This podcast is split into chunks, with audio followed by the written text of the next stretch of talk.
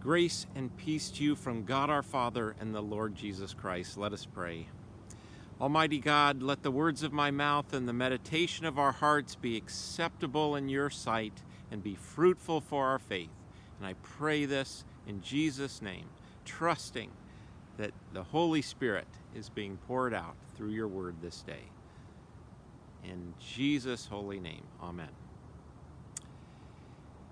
Well, Paul uses a phrase today that just about every teenager, I bet, has heard at one point, or every parent has said to their teenager, Get up and get dressed. Wake up, Paul says, and put on Christ. Now, I think we're going to find that the difference is that this isn't a get up and get dressed. This is get up and get dressed. Because, like, the greatest thing um, is ahead in the day uh, for us that we can look forward to. It's like when you get out of bed on a day that you, you've got so many things in that day that you're so excited about, and you just want to get up and get dressed and get going. I think that's what the Paul is, the Apostle Paul is talking about. So, I started out at sunrise today because that's what the imagery that Paul uses. He says, The night is far gone, the day is arriving. We are closer to our salvation, nearer to our salvation than ever before. Now, that's a powerful phrase right there.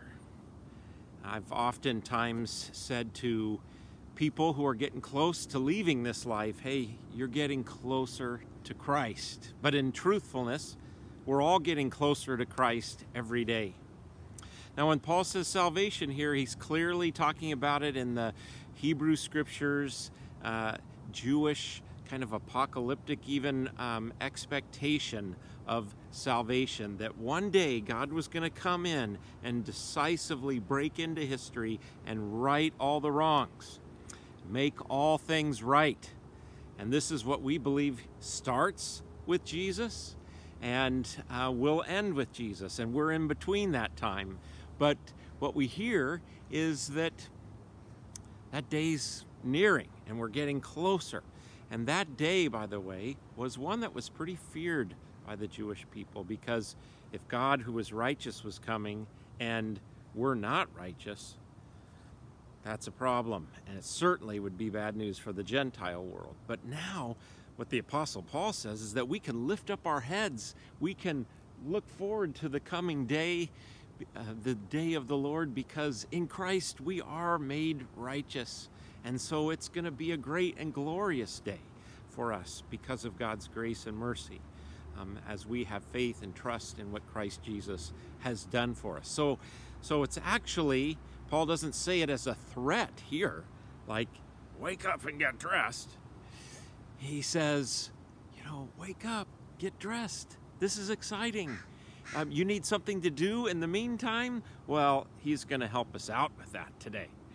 Um, so, um, we, we are called to wake up, to be awake and not to be asleep. That's kind of interesting it makes me think about my literature class back at Cal Lutheran over 30 years ago. And I still remember uh, that class. And you have to know that when I came out of high school, I mean, I did okay in school. I had C's in school. I probably wouldn't even be able to got to go to college then, uh, now.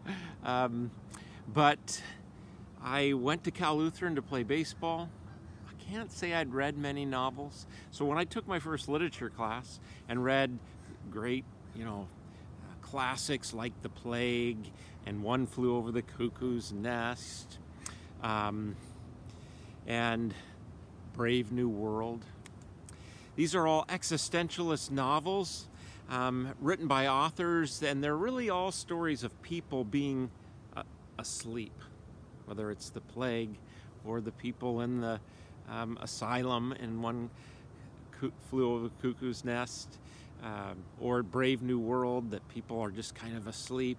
And so they're stories of people being awake in the world Now I know that has a connotation today, but but in this context, I think what I got remember getting from it is that being awake and not asleep um, has to do with how attentive and aware you are of human suffering, of of um, and now there's lots of ways you can go with those books, but the point is, Paul uses the same imagery. Are you awake?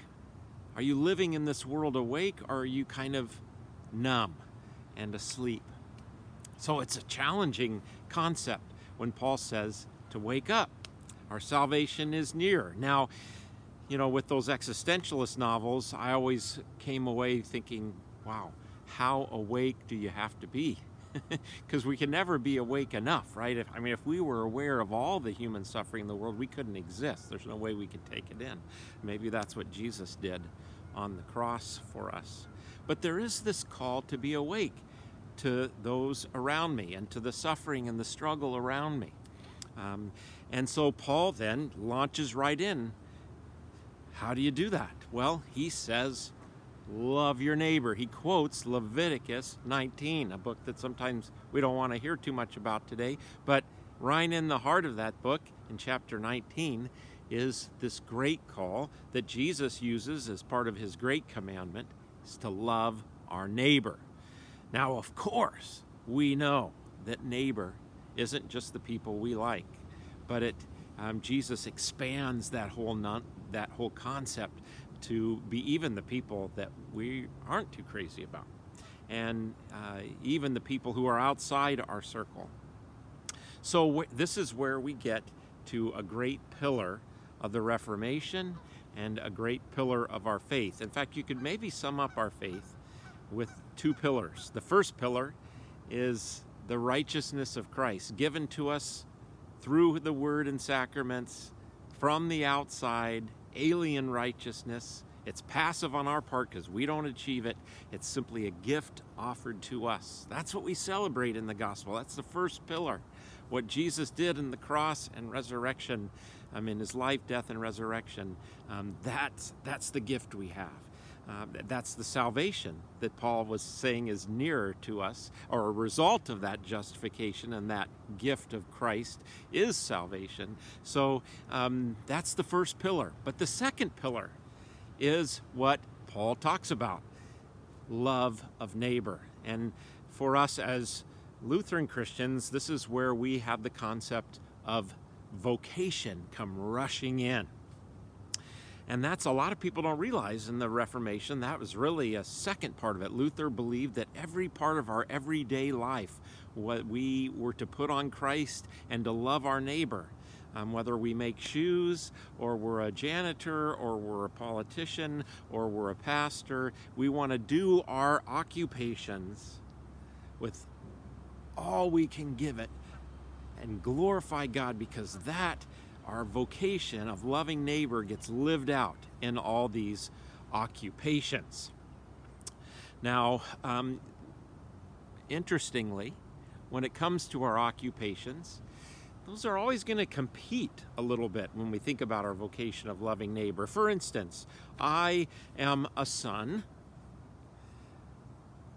I am a husband, I'm a father, I'm a pastor, I'm a member of a community, and I'm also a citizen of the United States, and I live in this amazing, great world. Oh, the geese have joined us for the word today. That's cool. Um, so I've got all these occupations. Now, back in my Boy Scout days as I was working to get to that Eagle Scout, the most challenging merit badges that I remember were the citizenship merit badges. Citizenship in the community, nation, and world. And that's another way to talk about our vocation as it's lived out in community, nation, and world. But I mentioned that these kind of compete with each other. And this is what I mean by that. Some days I'm I'm going to give all I've got to my vote my occupation as being a parent, as being a dad. And I'm going to have to put maybe my occupation as a pastor secondary that day because I really need to give time to my kids that day. And so, so sometimes I've got to make a choice. Wow, do I work with my kids or do I do that extra work I need to do in my job to really make that work? Um, the, you know, sometimes I really need to focus in on my responsibilities as a community member. But boy, that's going to take away some time from um, from maybe my family time or some other time. So so our occupations always kind of compete with each other and we have God's grace in that. So we do our best and we know we have God's grace and forgiveness in that. So so what does it look like today as we hear Paul say to wake up, the day is at hand, to love our neighbor. Boy, this is a challenging time to love our neighbor. Certainly, it involves how we parent, certainly involves how we give ourselves to our beloved, to our spouses, for those of us who are married. Um, certainly, it involves how we live out our, do our occupations um, how we do our jobs. Do we do that in a way that glorifies God? Do we go the extra mile? Do we treat people with respect and care and love while we do that? Um, but I think it means, you know what? I think it means even more than that. Um, what about our citizenship in the community and nation? You know, this is a tough time for our nation as we prepare for elections as we see way too many examples, in particular of African American men who have been hurt or killed um, in police actions. Um, we, we need to care about that. We need to ponder policing in our country and how that happens. And, and um, being loving neighbor means that we can't ignore that and we have to, in some way, engage with that. Uh, now, I know that people are going to do that differently, and I know it is a complex problem.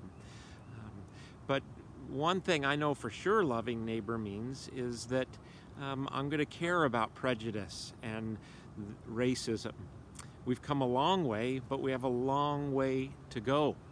Um, if you, I think part of what loving neighbor means today in that regard is is listening to the people of color in our lives. Um, and as I do that, I can tell you that prejudice is not a thing of the past.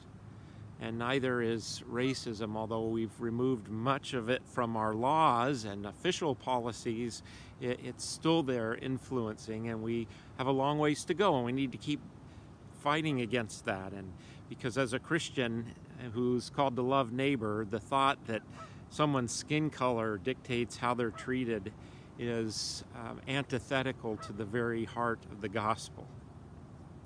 But you know what?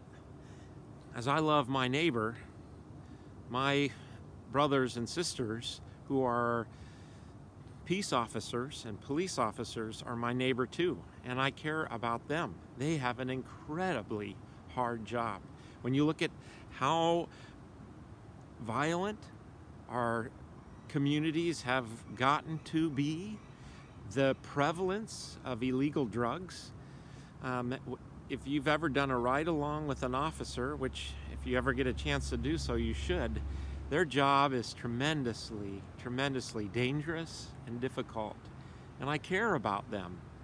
And we care about them as ones who are called to love our neighbor. So, boy, when you Jesus says love our neighbor and we think about our occupations and our being a citizen in the community, nation, and world, it drives us to think about these issues and and people. Um, and and one thing, uh, when I think about loving neighbor today, I think about even involves how I vote. Now, here's the thing about loving neighbor, though, it's gonna be complicated. I mean, we'd like to make it simple, and at one level, it's simple. There's human beings, and we love them. Uh, but it, but when it comes to how we do that, and how we change public policy, and how we engage as citizens, and man, what a gift we have to be citizens and actually be able to influence government. That's not the case in most places in the world and historically. Um, but when anybody that takes public policy knows that the first thing you learn is there's always trade offs. And so this is a challenging and difficult thing, but it just because it's difficult doesn't mean we get to escape that. So, so as, Christ, as a Christian, I know I'm called to engage there, and, and I know the body of Christ and the members of Silverdale Lutheran are doing that. But they certainly might do that in different ways and have different convictions on how to make things better, to, to lessen the suffering of human beings, of their neighbor, and to help them thrive better. Um, so, um, like for instance, for me, wearing that mask right now is just a way of loving my neighbor, regardless of you know what what you think about that or or how this whole crisis is being handled. It's not that hard, and and it's it, for me that's where it comes down to. So I could go on forever uh, to talk about loving neighbor, but I hope this is just enough to get you thinking about it. Um, Paul kind of sums it all up by saying, Look, put on Christ, put on Christ, put on Jesus. Um, don't make any um, provision for the flesh. He doesn't mean the body here. He means uh, that turned inward part. The New International Version says sinful uh, nature. Uh, don't make any provision for that. And he lists all the things, and they're all ways that we're turned inward, whether it's quarreling or jealousy. Um, I hope we're not having dialogue just to win dialogue, but to really search for the truth in our world today. Um, uh, I hope we can do that not in a way of quarreling, but in a way where we're all working together for to understand and get at the truth. But I, won't, I don't have time to get into all of those. You can pour into them. It has to do with our sexuality, it has to do with um, how we treat our neighbor. Um, all of that comes into play. It, are we turned inward or are we turned outward to our neighbor in love? And so Paul says that when you love your neighbor, you fulfill all those commandments. But he says to put on Christ. So it's the opposite of that turned inward nature. But think about this concept just for a minute with me as the sun is just about ready to come and our salvation is nearer than ever. I love those shows, those makeover shows. Sorry, I they're they're they're sometimes inspirational. I enjoy them, and of course, I have some ladies in my household that enjoy them too, and and so uh, you know you know the shows I'm talking about. Somebody's friends nominate them, and and either a group of people or a couple people or one person who's an expert on clothing and whatnot comes in and you know they get a new haircut and they get a whole new wardrobe and um, in some of the shows, you know, they even get a new house or their house gets made over and, and remodeled and their space improved.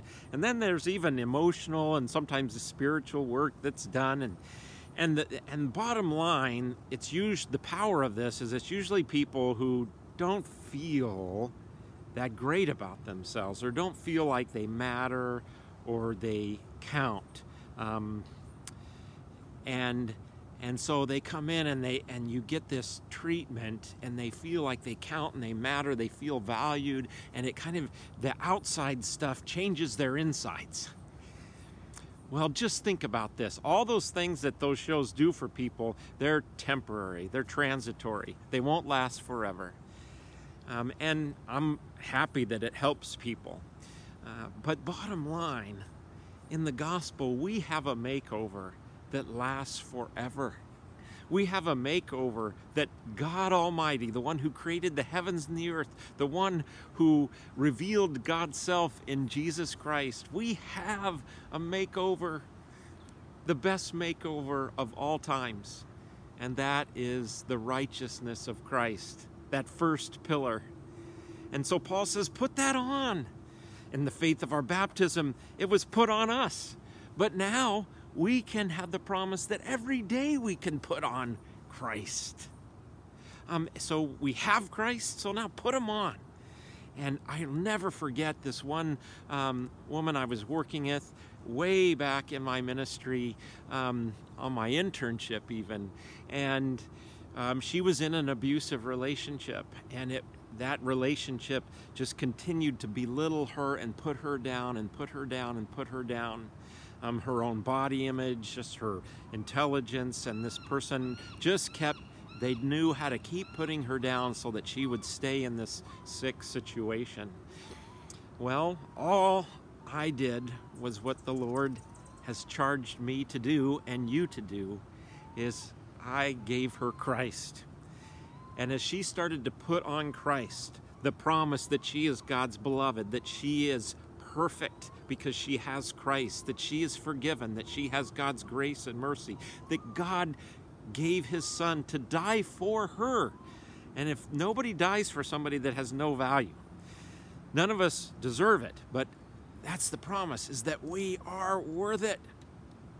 We matter because we are God's beloved. And as she put that on, it changed her life. Every day, folks, we can put on Christ.